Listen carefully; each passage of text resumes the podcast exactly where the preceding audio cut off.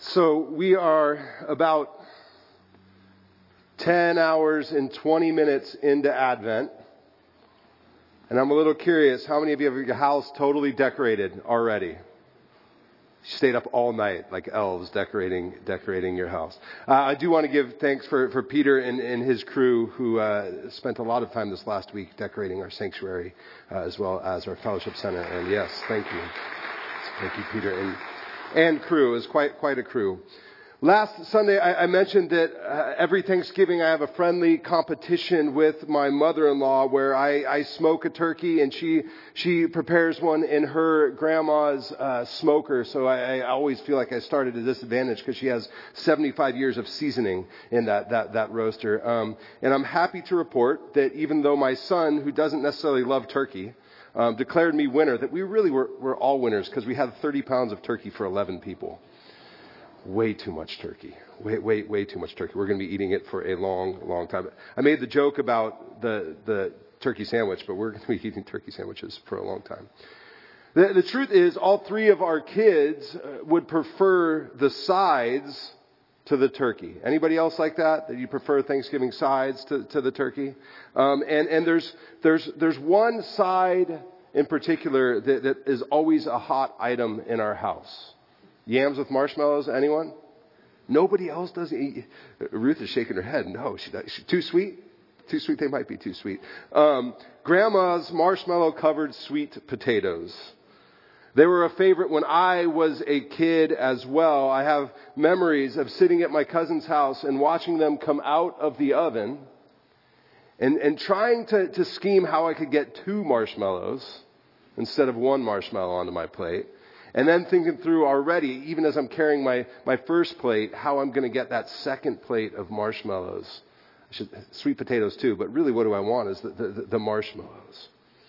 And I, I, I, don't think that I am or was or my kids are alone. There, there was actually a study done by a Stanford psychologist and, and professor in the early 70s that revolved around marshmallows. It involved being a, a, bringing a, a, child into a room and setting a marshmallow in front of them. Have any of you heard of this, this, uh, this experiment? They, if the child could sit for 15 minutes, the child could sit for 15 minutes without touching the marshmallow, they would be rewarded with a second. I wouldn't have lasted. They, they, they, followed up with the children later in life to see uh, when they graduated from high school, and then again later to see if there was any indication, anything that we could learn uh, about uh, people and, and patience and delayed gratification. Um, variations of the same experiment have been performed over the years, and they've shown that, that really that first experiment kind of didn't take into account all of the different variables, like, for example, how much does the kid actually like marshmallows? how hungry is the kid as they sit down, that it didn't really take into account all of the different variables, but, but more or less the study serves to some degree as a reminder that waiting can be difficult. Waiting can be difficult. Whether it's something as simple as waiting for sweet potatoes with marshmallows to come out of the oven, or something more significant we live in a world, we live in a society that, that wants to get from point A to point B as quickly as possible, and waiting is hard. In Advent, it's, it's, it's a stop sign. It's a stop sign, or at the very least, it's a slow down sign to say, pay attention. Slow down and, and pay attention along your journey. It reminds us that as we, we live between the time of Jesus' birth and the time of Christ's return, that we are called to wait and we are called to watch. So every week between now and Christmas, really between now and Epiphany, we're going to, to look at a, a variety of objects, things we, we see in everyday life, uh, objects that we may or may not associate with the Advent season and Christmas. And, and, and we're going to look at these objects and ask how they might remind us that God is with us in the midst of the waiting. That God is with us even when the waiting is difficult. We're, we're using a book uh, called Advent in Plain Sight that I meant to bring up here with me. And of course, Forgot by, by Jill uh, Duffield, and we're, we're using it as kind of a, a, guide both for, for our Sunday morning time together as well as for our, our daily devotional, which you should have gotten in your mail in your email early this this morning. And today we are invited to think about gates. This week we are invited to think about gates. A couple weeks ago, when I, I picked up the book for the first time and I, I saw gates as the first week's focus, I had to chuckle. I had to chuckle because uh, our leadership team here at Westminster has been talking quite a bit about gates over the last couple of months. Gates, they can, they can communicate all kinds of messages. An open gate can be seen as welcoming. A, a closed gate, discouraging. They can provide a sense of security or can make you pause and wonder who or what is being kept in or kept out.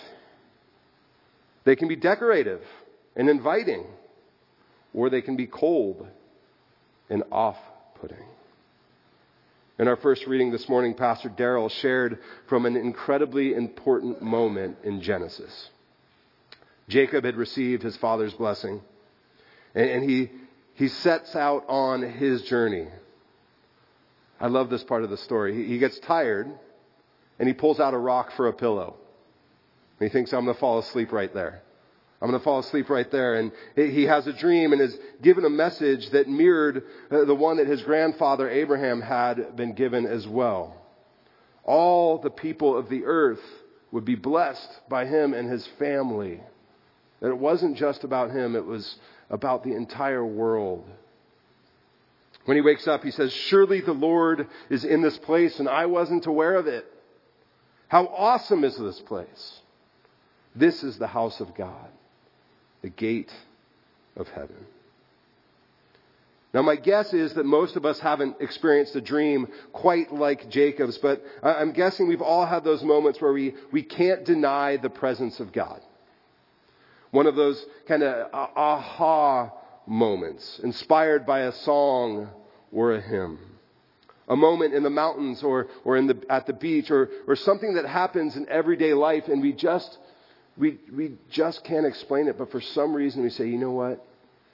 In this moment, I'm, I'm feeling closer to God. Jacob, he wakes up and he names the place Bethel, which means the house of God, and refers to the gate of heaven, the space where, where the divine and the, the everyday life collide.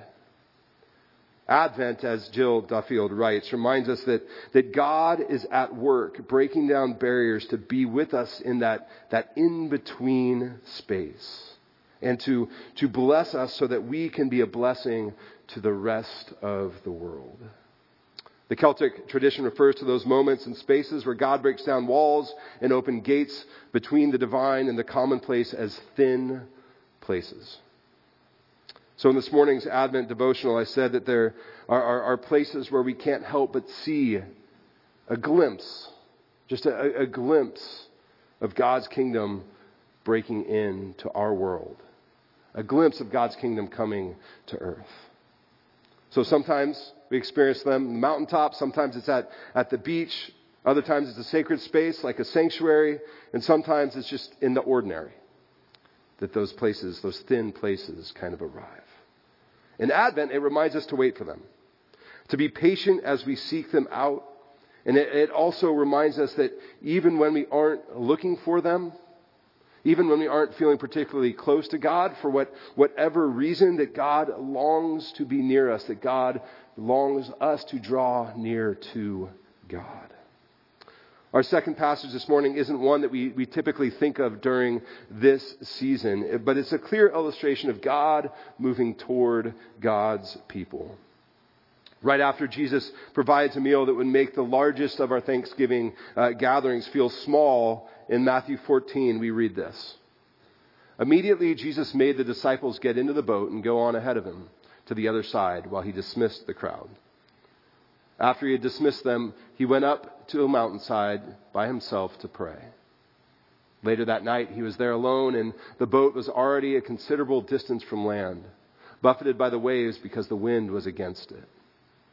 Shortly before dawn, Jesus went out to them, walking on the lake. When the disciples saw him walking on the lake, they were terrified. It's a ghost, they said. And they cried out in fear. But Jesus immediately said to them, Take courage, it is I, don't be afraid. Lord, if it is you, Peter replied, tell me to come to you on the water. Come, he said. Then Peter got out of the boat, walked on the water, and came toward Jesus. But when he saw the wind, he was afraid and began to sink. And he cried out, Lord, save me. Immediately, Jesus reached out and caught him. You have little faith, he said. Why did you doubt? And when they climbed into the boat, the wind died down. Then those who were in the boat worshiped him, saying, Truly, you are the Son of God. This is the word of the Lord. Thanks be to God. So there are all kinds of lessons to learn from this passage. Jesus spending time in the mountains praying alone. The, the faith Peter displayed as he, he stepped out of the boat. And then the doubt that comes as he looks around and as he, he sees the waves on the, on the sea, as he, he, he feels the wind. Jesus reaching out, saving him. Peter's declaration, You are the Son of God. Many lessons to, to be gleaned from this passage. But I think the most maybe the most accessible lesson in this passage comes from the, the simple reminder that God moves toward us. That God moves toward us. It's, it's the entire message of the incarnation, the message of, of Christmas. God coming to share in the human experience in the person of Jesus. I will never forget uh, sitting on the shores of the Sea of Galilee with the mountain range where Jesus uh, fed the 5,000 right behind me. This was my first day there. It was, it was calm, fairly early in the morning. There was a light breeze. Birds were singing. All was, was calm. My uncle, who, whom I was traveling with, uh, was back in the room, probably, probably still asleep.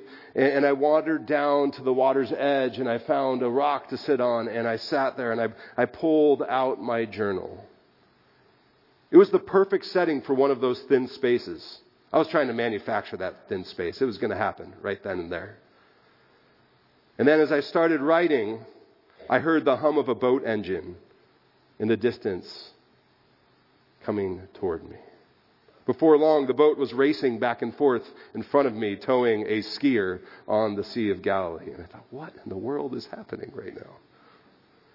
A couple minutes later, families showed up to play at the beach.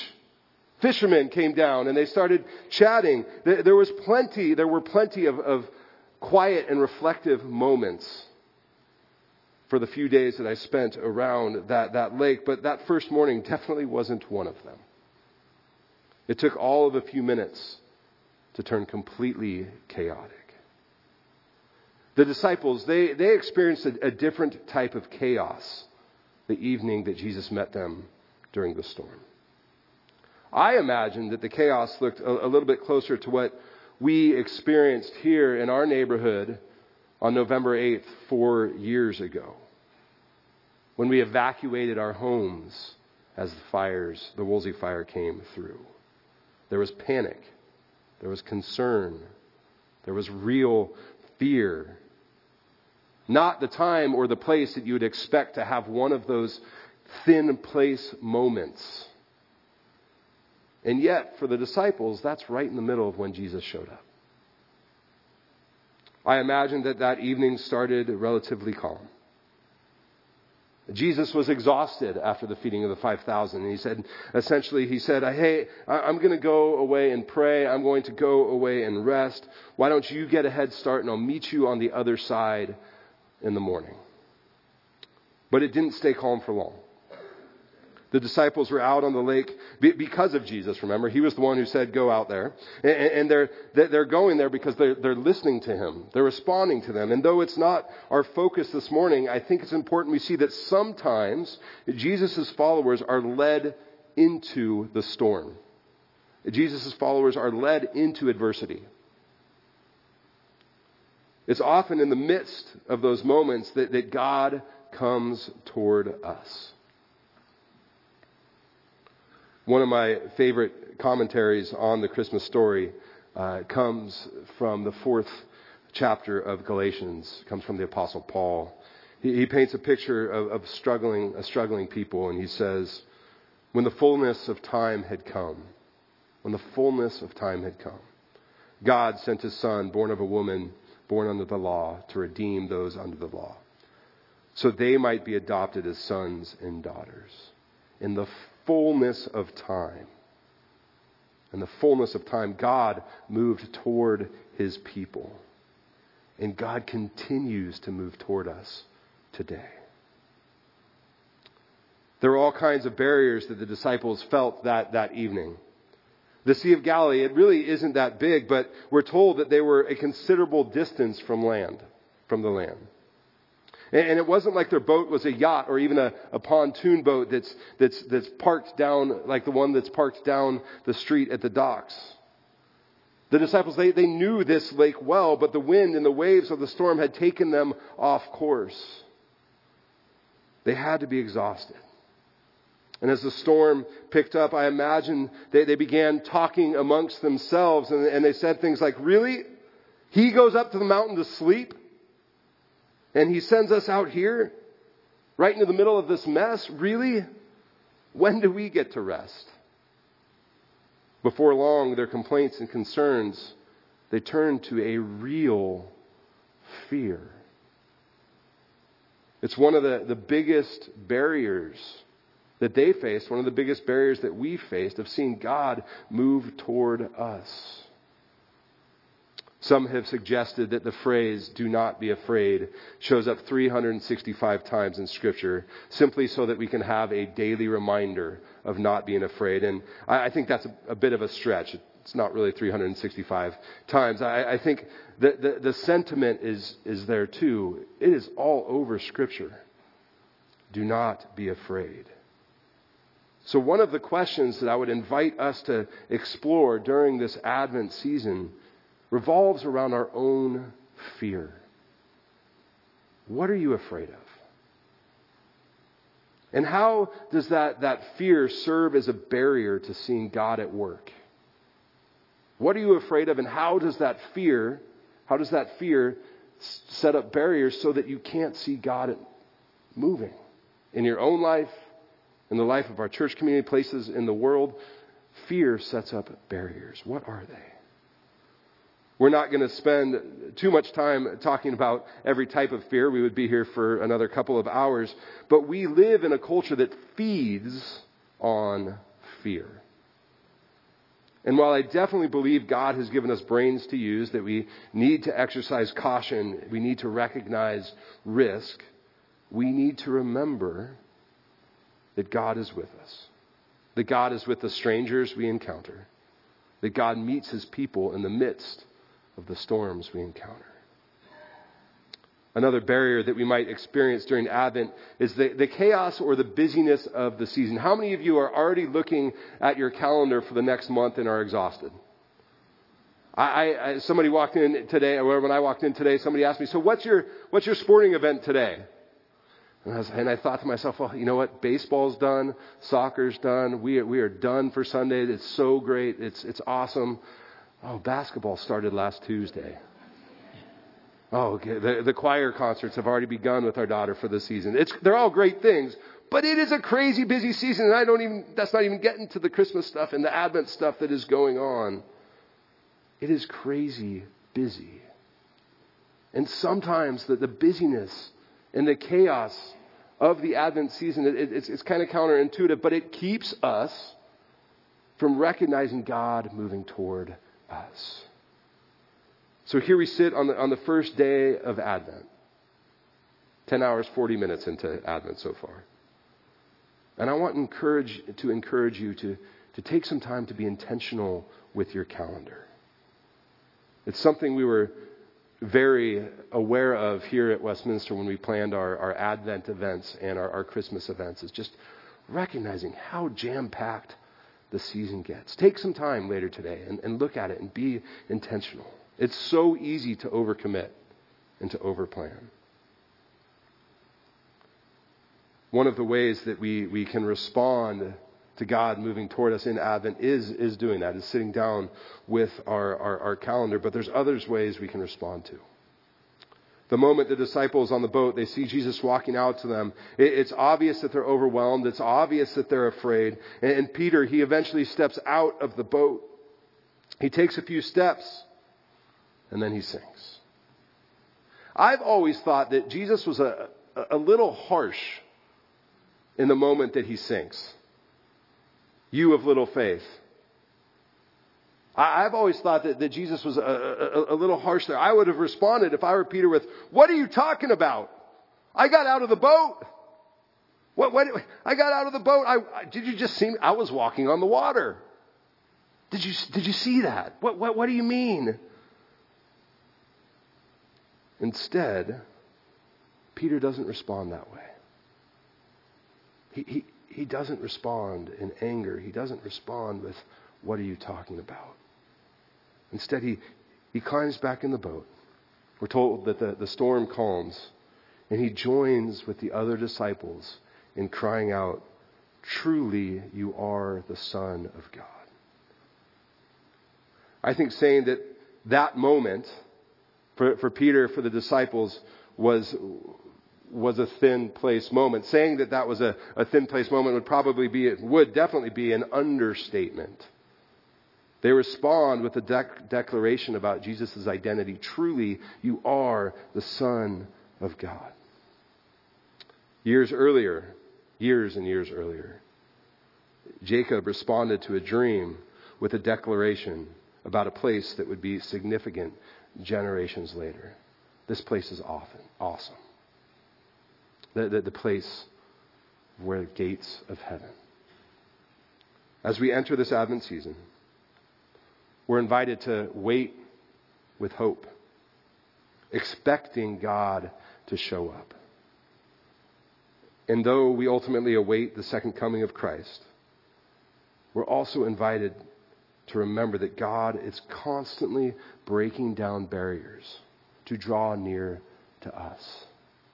How are we going to respond? Let's pray. Gracious God, on this first Sunday of Advent, we admit that there are challenges to seeing you move in our midst. That there are moments we're afraid.